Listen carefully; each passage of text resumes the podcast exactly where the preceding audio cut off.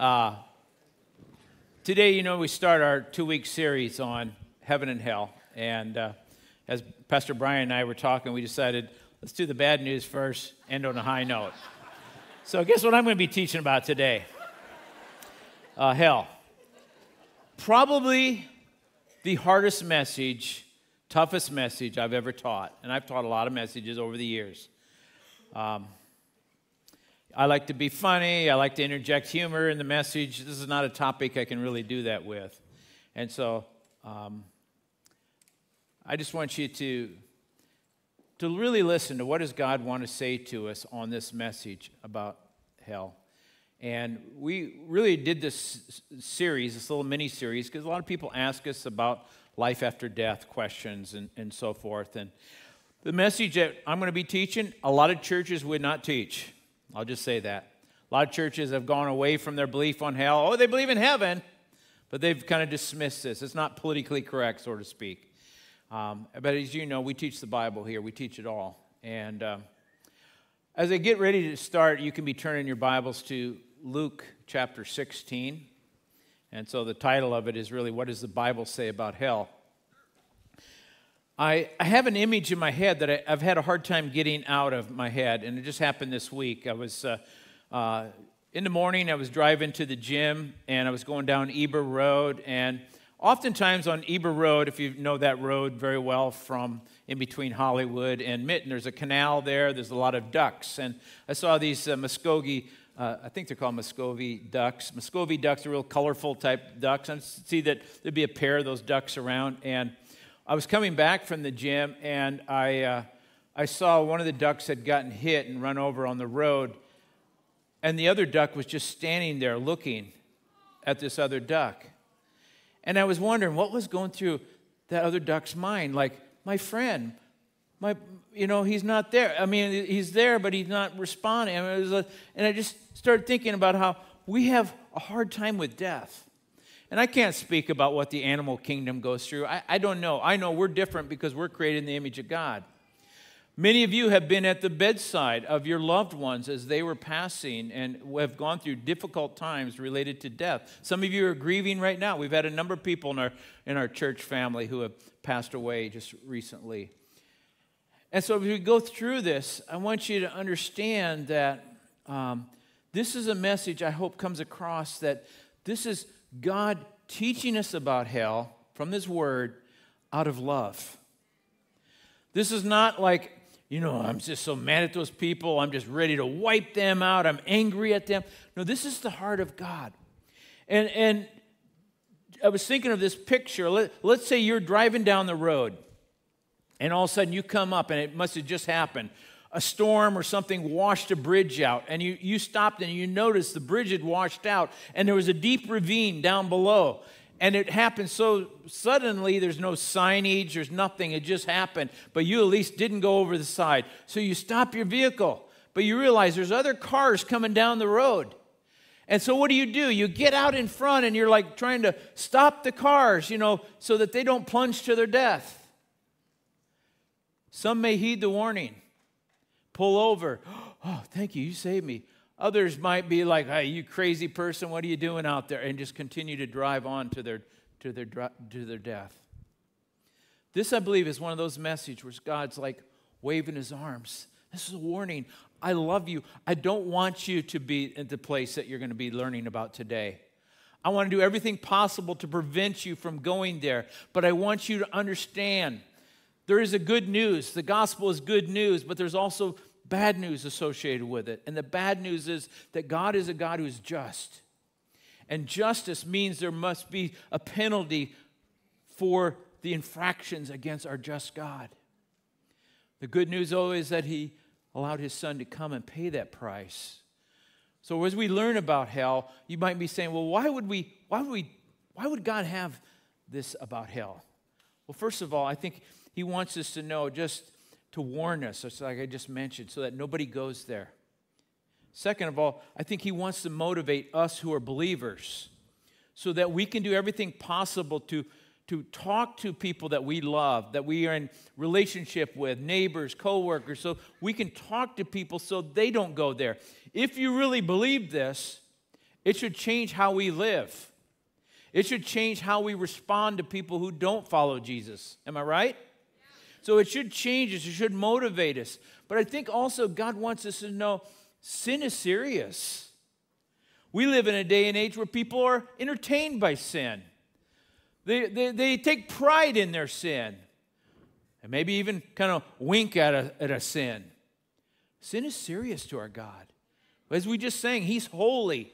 So I want you to think of that as the backdrop of all this, that, that God has a message for us.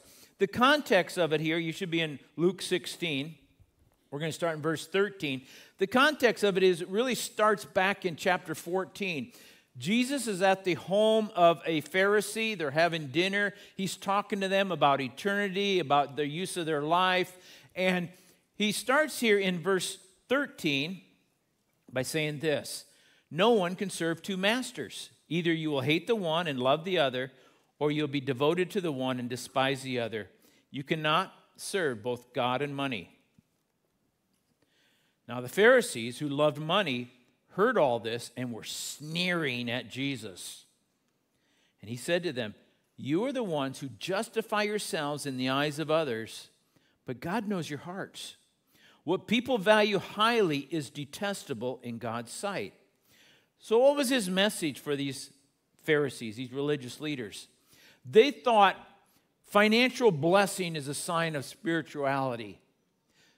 Some people believe that yet today. They had a problem, and that is their God was money, the love of money.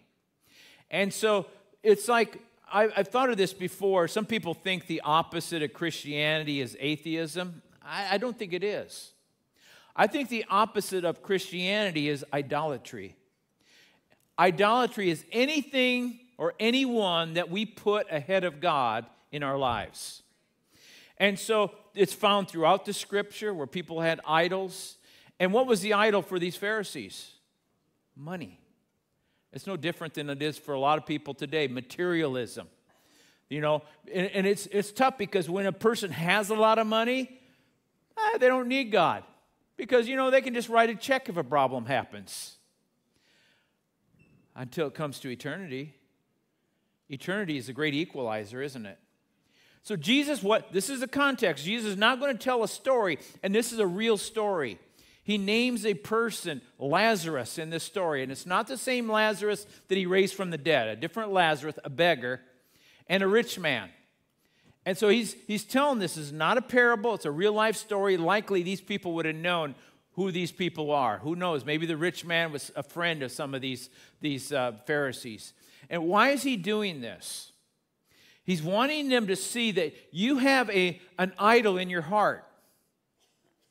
And that idol in your heart is going to take you to destruction.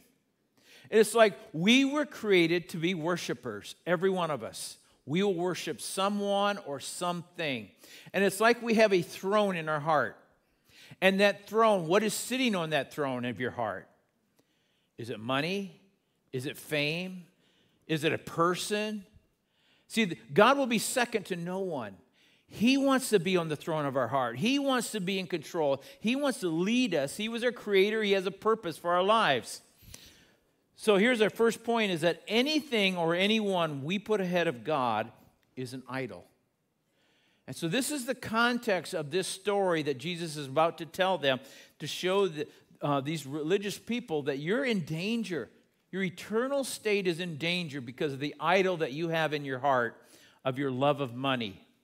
So now let's skip to verse nineteen. Now he starts the story. There was a rich man who was dressed in purple and fine linen and lived in luxury every day. Let me just stop there. Riches are not a problem. It's the love of money is the problem. It's when money becomes an idol. Okay? Just want to say that. So there was a rich man. He was dressed in purple, fine linen. He lived in luxury every day. At his gate was, a laid, was laid a beggar named Lazarus, covered with sores, and longing to eat what fell from the rich man's table. Even the dogs came and licked his sores. You know what that shows me is that this Lazarus, he had to be laid at the gate. He probably was so Medically, he could not walk. He couldn't get there on his own. So they picked him up and left him in front of a rich man's home, thinking that, well, maybe they'll have pity on him. But it also says he was longing to eat, which means that probably oftentimes they didn't give him anything. He was just longing, give, just give me some scraps. I'll just, whatever fell from the table, I'd be glad to have. But he was longing for that. He was that poor. He had these sores on his bodies, and, and the dogs coming and licking it. It was a, very much a contrast. What Jesus is trying to show you, the contrast between this rich man living in luxury, his fine purple linen, and this poor beggar. Verse twenty-two, the time came when the beggar died, and the angels carried him to Abraham's side. I'll talk more about what that is in a moment. Then the rich man also died and was buried in Hades. Some of your translations will say hell. It's a, it's a Greek word for hell, Hades, where he was in torment. And he looked up and saw Abraham far away with Lazarus by his side. So he called to him, Father Abraham, have pity on me and send Lazarus to dip the tip of his finger in water and cool my tongue because I'm in agony in this fire. Well, let's just stop right there. We see this contrast. We see these two different places, one being hell, one being where Abraham and Lazarus sat. And I, I just want to set the stage of understanding. Before Jesus paid for our sins, people couldn't go to heaven because their sins weren't paid for. So when a person died, like in the Old Testament or before Jesus uh, went to the cross and, pay, and resurrected, people went to this place called paradise, Abraham's bosom, okay? If they were looking forward to the Messiah coming, if they were godly, if they were righteous because of faith, they went to this place. It was like a holding place ready and waiting for them to be taken to heaven. Then there was this other place, people that didn't want anything to do with God, that were living with idols in their life, and they would go to a place called Hades. In the Greek, or excuse me, in the Hebrew, it was called Sheol. So they're in the, there's this, there's these contrasts taking place. After Jesus rose from the dead, he could take all those people to heaven with him because their sins had been paid for and, and so forth. But remember, even on the cross, remember when, he, when Jesus was talking to the um, thief? He said, today you'll be with me in paradise, okay? But after he rose from the dead, that place could be cleared out. So just to kind of continue to set that stage. Now, this rich man didn't suffer because he was rich. He suffered because he did not have the right God in his life. Remember this, Abraham was very wealthy, and he's the father of the faith. David, Solomon, very wealthy people in the Old Testament, wrote the Psalms, wrote uh, Proverbs. So it's not riches. I want to make sure that's really clear. I'm not bashing on anybody who's rich. It's when rich become, it's when, when finances or materialism becomes your God. That's the problem. If God has blessed you with wealth, and I know many people he has, then you know what? That's a gift. It's a gift to steward. It's a gift to, how can I use my resources to advance the kingdom of God? It's not a gift to hoard, because if you get to this stage where you hoard it and you hold it all in and you're not generous, you know what? It's, it's almost like a revealing that it's become your God. So now let's keep going, verse twenty-five. But Abraham replied, son, remember that in your lifetime you received your good things, while Lazarus received bad things. But now he is comforted here, and you are in agony. You will find agony or torment four different times in the story. We've already read three of them, so it shows you what's going on there. Verse twenty-six, and besides all this, between us and, and uh, uh, you, a great chasm has been set in place, so that those who want to go from here to you cannot, nor can anyone cross over from there to us. And he answered, this is the rich man again, then I beg you, Father, send Lazarus to my family, for I have five brothers. Let him warn them so that they will not come also to this place of torment. And Abraham replied, they have Moses and the prophets. In other words, they have the word of God. Let them listen to them. No, Father Abraham, he said, but if someone from the dead goes to them, they will repent. See, this rich man knew what the real answer was, didn't he? Repentance. change. Verse thirty-one, and he said to them, he said to him, if they do not listen to Moses and the prophets, they will not be convinced, even if someone rises from the dead. So, we just read the story that Jesus told these rich uh, Pharisees. You know, remember the context is that money and materialism have become an idol in their life. And again, why is Jesus doing this? Because he loves everyone so much. He even loves these religious leaders who are giving him a hard time. He's wanting them to see, you're on the wrong path of life. You haven't died yet. Once you learn a lesson from somebody who has died, and I'm going to open the veil, so to speak, and show you what's on the other side so you can see, put yourself in the story. And I'll say that to all of us, put ourselves in the story as well. So what does the Bible teach us about hell? Number one, hell is a real place of eternal judgment. We know Jesus talked about it. In fact, sometimes I've heard people say, well, Jesus talked more about hell than he did heaven. You've probably heard people say that before. Uh, I did a little research. It's not true. It's a myth. He actually talks in all of his teachings about hell is about three percent of his teachings. About heaven is about ten percent. So next week when Brian teaches on heaven, he's got a lot more material to work with, okay? So he does. He, he talks a lot more about where we're going as believers. But there is this warning in here. It's a real place. It's a place of judgment. And why is there a place of judgment? It's because he's a judge. If someone did something terrible to one of your, let's say your kids, those of you who are parents, somebody did something terrible to one of your kids, you would say, I demand what? Justice. You want something wrong to be righted. Well, God is the supreme judge of the universe. And he is a just. As part of his nature, he is just. Sin must be judged. That's where the gospel comes in, right? That's why Jesus Christ came to pay that price for those who will accept and receive. So it is a place of judgment. But it was never designed for you or me.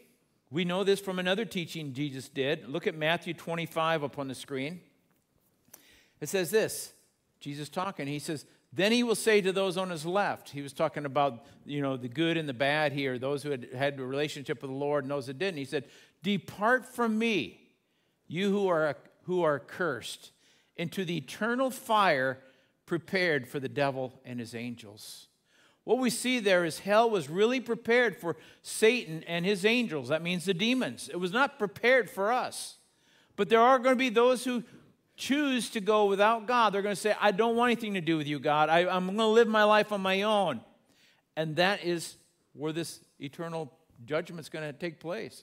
In verse forty-six, he says, then, he, then they will go away to eternal punishment, but the righteous to eternal life. You see a word repeated twice there, don't you? Eternal.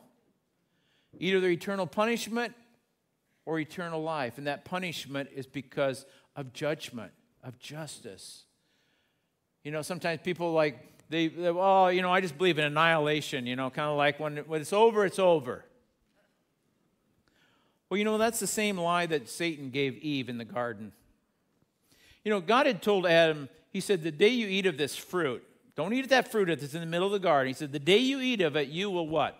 Surely die. Now, we know they didn't die physically, but they died spiritually that day. Well, when Eve was being tempted by Satan, say, uh, Eve says, well, you know, God said if we eat of this fruit, we're going to die. The very first words that, that Satan said, you will not surely die. The first thing that Satan wanted to do to Eve in her temptation is say, there's no penalty. There's no hell, so to speak. And this is what's so damaging, what's taking place in, in the church world today, where people try to take hell out of this. They were like, oh, no, there's no penalty. We all go to, all roads lead to heaven. You've heard that. You know, that's not according to my God. But he doesn't want anybody to go there. He's prepared this place for Satan and the demons. But there are going to be those that are going to, they're going to go there. So it is a real place. Number two is that people are conscious. conscious and know what they're missing. In hell, people will have their memory. They will know what they're missing out. You see that in this story with this rich man. The rich man was told to remember the good things he had prior.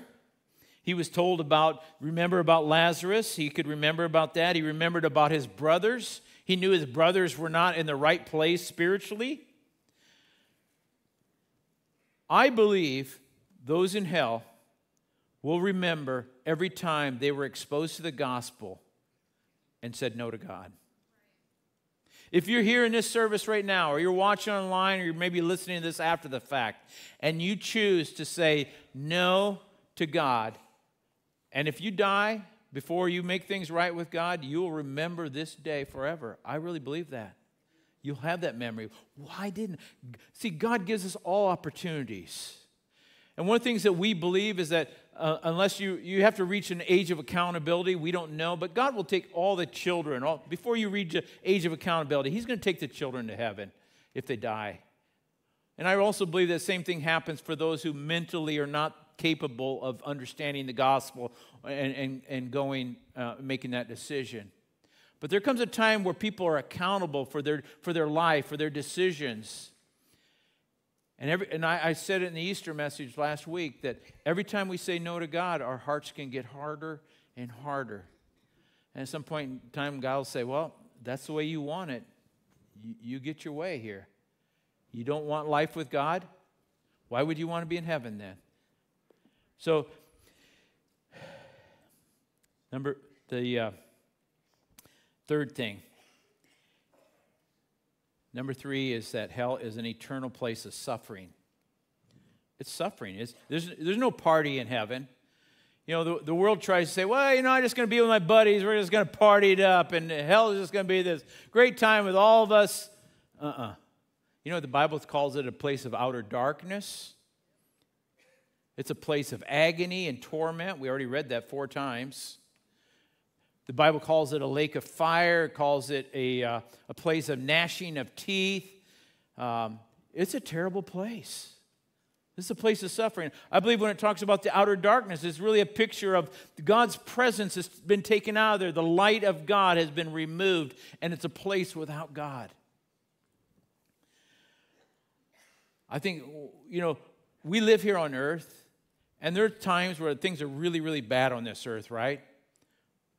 But God's presence is still here on this earth. But in place like a place of hell, I believe God's completely, his presence is completely removed from it. And we don't understand quite how good God is, that even, you know, the Bible says it rains on the righteous and the unrighteous, that we have good here on this earth because of God's love and his grace for us. But hell is not going to be that way. It's a place of suffering. Um Look at the passage from Roman, excuse me, Revelation twenty, verse fourteen and fifteen. It says, then death and Hades, in other words, hell, will be thrown into the lake of fire. When does this happen? This happens at the great white throne judgment that's talked about in Revelation twenty. There's a time of judgment coming at the very end of the age where hell, this holding place right now, will all be emptied out. All those people in there will be emptied into this lake of fire. It says, then death and Hades will be thrown in the lake of fire. The lake of fire is the second death. The first death is physical. The second death is eternal. Anyone whose name was not written in the book of life was thrown into the lake of fire. It makes it very clear what it's talking about. People, names, book of life. So that's a place of eternal suffering. Number four. What do we, what do we know what the Bible teaches about? It says there's an eternal separation between heaven and hell. The Bible calls it this, this chasm. It's a fixed place. In other words, you can't go from one to the other. If you're in heaven, you can't go to hell and vice versa. Now, here's a big thing that a lot of times people have a question about. And I'm always careful. I'm very bold when I teach the Bible. You probably see that. But I will tell you if I'm going to bring you my opinion. I'm about to give you my opinion on something. So I could be wrong. Opinions are just that. They're opinions.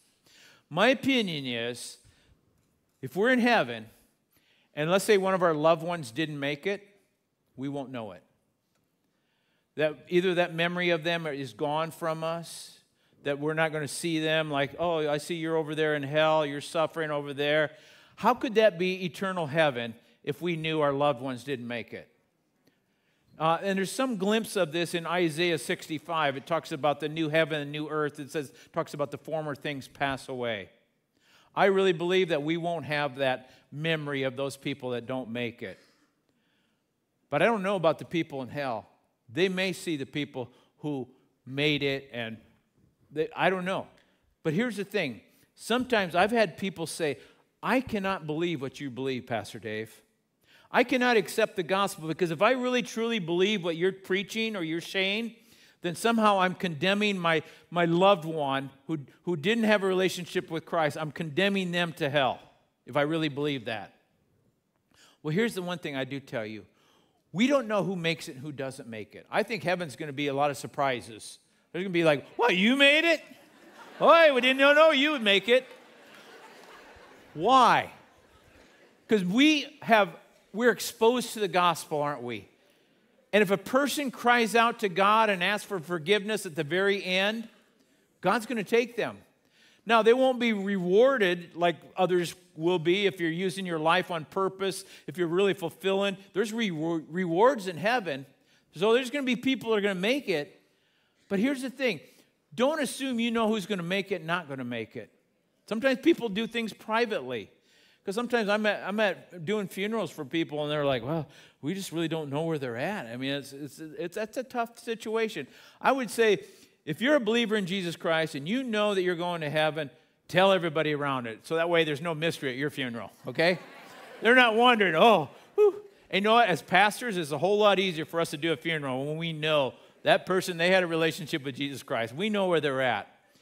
Because at a funeral, if we don't know, we don't give false hope. We don't, we're not one of these churches that say, oh, yeah, everybody's there, you know, you know. We, we just don't go there because we don't know. So, again, I'm just injecting a little bit of opinion there. You, you okay with opinion there, right? And, and so uh, the last thing is, number five, is you don't want your loved ones here. It's so terrible that nobody wants their loved ones in hell. And even this, what Jesus shared about this rich man, what was he concerned about? His five brothers. Send Lazarus back to them. Have them, you know, if they saw him rise from the dead, then they will repent. Does, does a miracle create converts? It really doesn't. What changes people's lives? It's the Word of God. It's the gospel that's found in the Word of God. And that's why Abraham directed them to, to the, the, the prophets and the Word of God, what they had at that time. We are changed by the Word of God, by obeying what the, the gospel is in the Word. If miracles could do it, then everybody that saw Jesus rise from the dead, they probably would have become a believer, right? They didn't. Jesus raised another Lazarus from the dead, and as soon as he did that, it says the religious leaders were plotting on how to kill him again and how to kill Jesus. See, resurrections don't necessarily create believers. It's a part of the response uh, to the gospel. And so I think one of the things I want to bring us to is probably one of the biggest questions that people ask who are not believers. I'm sure you've been asked this before. Maybe you even think it. You're a believer, but you think this. And this question up on the screen. How can a loving God send anyone to hell? How many have been asked that before? Been asked that, and you wonder it. How could a loving God? It doesn't, you know, our, our logic somehow doesn't fathom it. Well, if you only picture God as love, that's a good question, and we may be confused by it. But remember, God is way more than just love. He's also just. He's a judge. And I was just here to say that God has done everything possible because He is a God of love to make sure we don't go there. He, we have to literally step over the dead body of Jesus Christ to go to hell. He has done, He sent His Son. He, he paid that price. The gospel is spread throughout the world. He's done everything possible to keep us from going there. John three sixteen, so God so loved the world that He what? Gave His only Son, that whoever, that's available to everyone, whoever believes in Him will not perish, spend eternity in hell, but have everlasting life. And then the very next verse, verse seventeen, says, He did not come into the world to judge or condemn the world, but to save it. That's verse seventeen. But I want you to see verse eighteen and nineteen on the screen. Very next verses. Whoever believes in him is not condemned. But whoever does not believe stands condemned already. See, people, people have to understand they're already condemned because of our lives, because of our sin. We are already condemned. Why? Because they have not believed in the name of God's one and only Son. And this is the verdict. You know, you think about a trial. A verdict has come down. Light has come into the world. That's Jesus. But people who loved darkness instead of light because their deeds were evil. When you really break it down and you look at that verse, you'd say, the number one reason why people don't want to accept Jesus Christ, and he's done everything possible to keep us from going. He doesn't want to condemn us. Why do people not want to? The last part, because their deeds were evil. You want to do things your way. It's about you, your life. Now here's what I'm here to tell you. We all have a level of evil in us. And when we invite Jesus Christ into our lives, he gives us the power of the Holy Spirit to live in us, to help us to change. You don't have to get rid of all the evil first. You come to Christ, and then he begins to help you. You don't have to be condemned. He has done everything possible. And again, Jesus didn't come to condemn the world because we were already condemned. He came to save the world. He doesn't want anyone to perish. He wants everyone to repent, the Scripture says. He takes no pleasure in the death of the unrighteous. He wants us to come into a relationship with him. I, I love what this quote from C S Lewis. He says this, there are only two kinds of people in the end. Those who say to God, thy will be done, and those to whom God says, thy will be done. Let that sink in a little bit. The people who don't want a relationship with God keep telling God, no, I want to be in charge. I want to call things my own way. You know, you Christians are crazy. I don't believe all that stuff. At some point in time, God's going to say, have it your way. That's what you want. You want a life without God?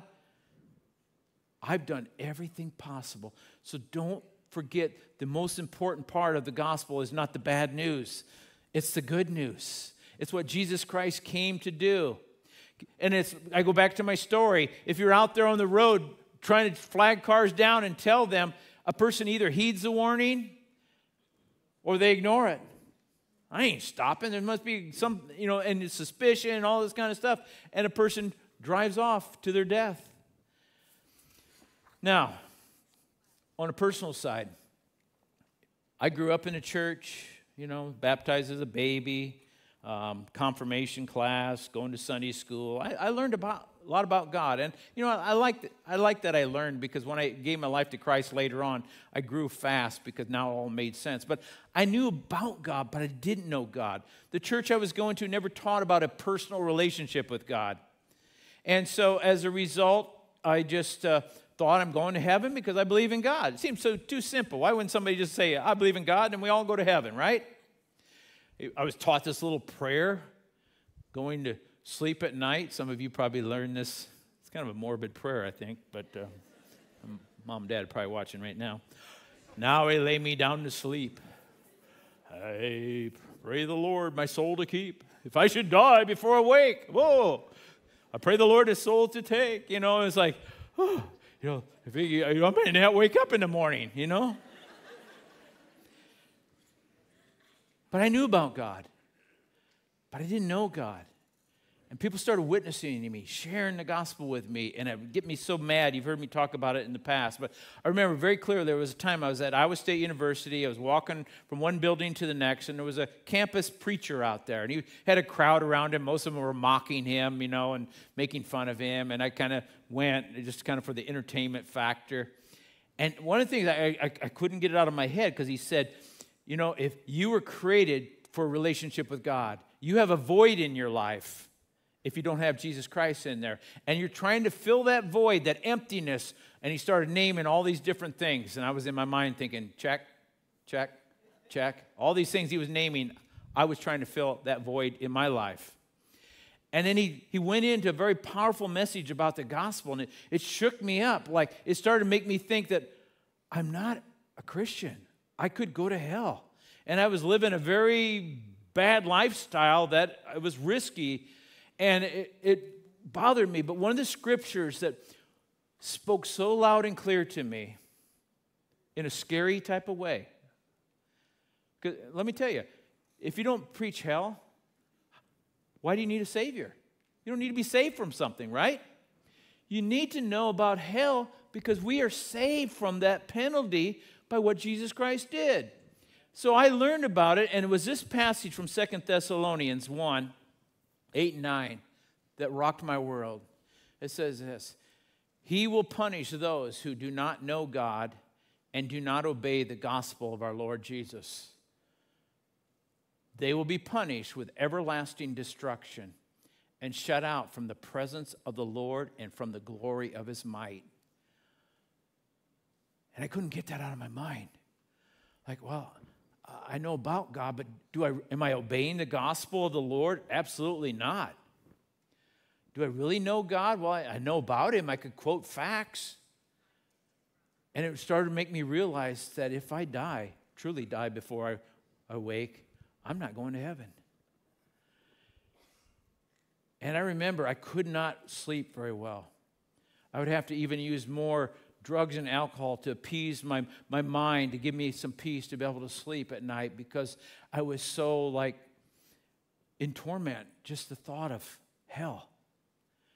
And I remember part of that was part of what led to me giving my life to Jesus Christ, realizing I need to be saved. I need to give my life to Christ.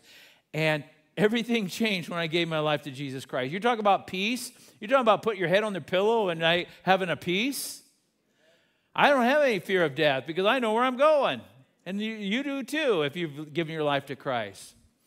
This is what's so important. Romans two, you see on the screen, verse four and five says, Or do you show contempt for the riches of His kindness, forbearance, in other words, tolerance, and patience? In other words, people that are blowing it off, they're showing contempt for how great God is, His kindness, forbearance, and patience, not realizing that God's kindness is intended to lead you to repentance. This is what I hope that God is doing. Even through this message, you see the kindness of God. It's not scaring you into heaven. It's God's kindness, His, His love for us. But because of your stubbornness, and this is what will keep you out of heaven, you're stubborn against God, His will. Because of your stubbornness and your unrepentant heart, you're storing up wrath against yourself for the day of God's wrath, when His righteous judgment will be revealed. And of course, that's what we've been reading about, his righteous, ju his judgment, His righteous judgment will be revealed. Don't be stubborn. It's the kindness of God. Those of you that have seen people along the side of the road and they got their signs, turn or burn. Does that seem like the kindness of God? Makes God look like He's angry and mad at you. That's not the God of the Bible. He's a God of love. He's got His arms wide open saying, come to me. Come to me. I've done everything possible. I want you. Don't be stubborn. Don't be stubborn. Don't, don't show contempt. I'm patient with you, but at some point in time, there's going to be an expiration of our time here on earth. My, my kindness is shown. And where is the kindness of God displayed? At the cross of Calvary. The supreme act of love that while we are yet sinners, Christ died for us. Innocent Jesus, sinless Jesus, dying for you and me. That's kindness. Did we deserve it? No. Do we earn it? No. It's a gift. That's why it's by grace that we are saved. I go back to a verse I just did a moment ago, Revelation twenty, verse fifteen. It says, anyone whose name was not found in the book of life was thrown into the lake of fire. And the point is this: God wants our name written in the book of life. My question to everyone here, is it? Is your name written in the book of life? I think God's right now up in heaven. He's got this book. He's got a pen in His hand. He's waiting. Who's, who's going who's going to come to follow me today? Who's going to give their life to Jesus Christ today? I'm ready to write your name in the book of life. It's not an automatic, though. It says that the angels celebrate. They, they celebrate when one sinner repents. You know what it always comes back to is repentance. And, and even the, the rich man in hell understood that if, if somebody would go, my, my, my brothers will repent. He knew the answer was repentance. That's the change. But we can't do that on our own. We do that as we come to Christ. Real repentance comes when we surrender our life to Jesus, and then he sends his Holy Spirit to live in us. The last passage before we pray is Matthew seven. It says, verse thirteen and fourteen, enter through the narrow gate. That's Jesus. For wide is the gate and broad is the road that leads to destruction. That's a picture of hell, destruction. And many enter through it. But small is the gate and narrow is the road that leads to life. And only a few find it. This weekend so far, we've had many people give their lives to Jesus Christ. I think last service, something between fifteen and twenty people just in the last service. And I know there's people right now, you don't know whether your name's written in the book of life. You don't know if you're to take your last breath where you're going to be at. And if your answer is like, well, I hope heaven, that's the wrong answer. You should know. You should say, heaven, because I have, my sins are forgiven. I've given my life to Jesus Christ. If you think, I hope so, I'm not sure, you can make it sure today. God does not want it to be a mystery. He tells us that in First John chapter five, that we can know that we have eternal life, and it's only found through Jesus Christ. Would you bow your heads with me in prayer? Father, we thank you for your word. Even this tough message, Lord God, help us to see just how loving you are, that you're warning each and every one of us. You don't want anyone to be in a place called hell, but you want us to be forever with you in eternity in heaven. But I pray right now, first of all, for those of us who are saved, use this message to motivate us to reach more people around us. Use it to motivate us to pray for our lost loved ones. Help us to appreciate our relationship with you and what you did so much more as a result of this message. And I pray for those right now who are not sure where they would spend eternity. That maybe they're leading, they're on that wide road right now. Maybe they're living for themselves. They have something other than a relationship with you on the, on the throne of their heart. But they want to make that change today. Lord, I pray you be speaking to them, drawing them by the power of your Holy Spirit. Speak to their hearts right now. While heads are bowed and eyes are closed, if you want to make sure today that your, your name is written in that book of life, if you're wanting God to get that pen out and write your name on that book of life, but you don't know right now, you're not sure, but you want it, you want to give your life to Jesus Christ, I'm just going to ask you to raise your hand up high. All over the sanctuary, just raise your hand up. Many hands are going up. Just raise it up high. You're saying to God, I want that relationship with you. It's not about this church. We don't have membership here. You know, that you're asking for a relationship with Jesus. It's not about Calvary Chapel at this moment, okay? Yes, yes, yes. Up in the balcony.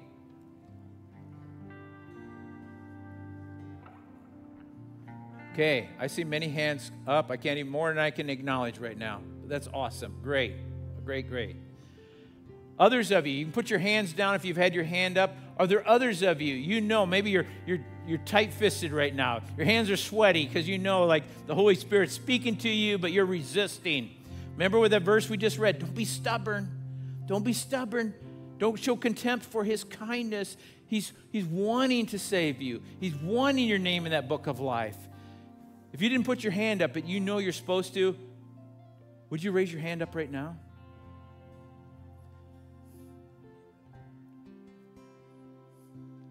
Anybody? Yes. Okay. Anybody else? For those of you that raise your hands, I'm going to ask that uh, we're going to be, we're going to sing another worship song. I'm going to ask you to do a bold thing. If you've come with someone, have them come down with you. I'm just going to ask that you would come down here to the altar.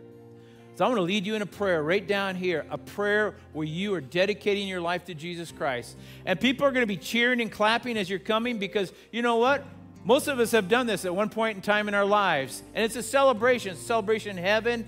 So I just want to encourage you, if you've raised your hand up and you're serious about a relationship with God, then I, some of you ought to be running down that aisle because you know you need to be down here, and I would love to lead you in a prayer right down here. So would you all stand?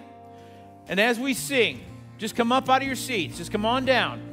Don't let pride, don't let fear hold you back. Just come on down.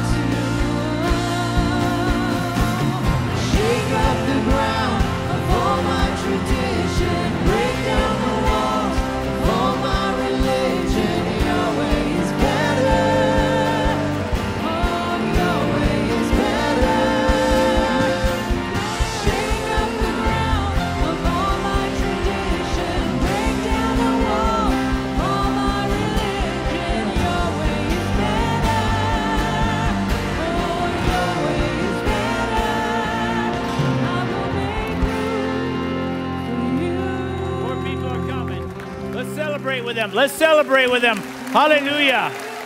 Hallelujah. Remember this. You're not coming to man. This is not about me. I didn't die for your sins. It's all about Jesus here. Is there anybody else? Anybody in the balcony? You can make your way down these steps right here.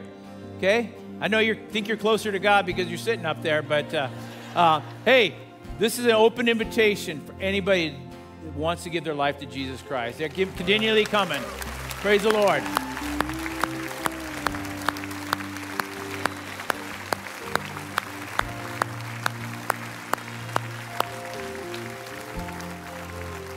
So I'm going to lead you all in a prayer. Lead you in prayer. And remember, it's not about the exact words of this prayer. It's not like magic words, like if you just repeat it. No, it's about the meaning of this prayer in your heart. Okay? And so uh, it's, a, it's a prayer of dedicating your life to Jesus Christ, okay? And so just, just pray this out loud. You, I'm just going to ask these to repeat after me. You pray it out loud. You're all here together amongst friends, okay? So just pray this out loud. Heavenly Father, I know I'm a sinner, but I know Jesus Christ came to this earth. He died on the cross to forgive me of all my sins. And he rose from the dead. Please forgive me of all my sin. Write my name in that book of life. I repent of my old way of life, and I want to follow Jesus from this day forward. So send your Holy Spirit to live in me, and I follow you in Jesus' name. Amen. Amen. Awesome, awesome, awesome, awesome, awesome. Amen. Awesome. If, if you guys here, if, you, if I could just hold on to you for just a moment, we want to make sure we give you a, a new believer Bible and so forth. We'll have a prayer team come in and uh, just answering questions you might have. The rest of you, if you could, just, if this is part of your, your crew that came, just give us a couple minutes before you, uh, they'll be right with you. As you exit, uh, the offering boxes by the doors. If you're new here, we have a place out in our commons, a center ring out there called New to Calvary, and we'd love to meet you, ask, answer questions you have about the church. God bless you. Thanks for being here today.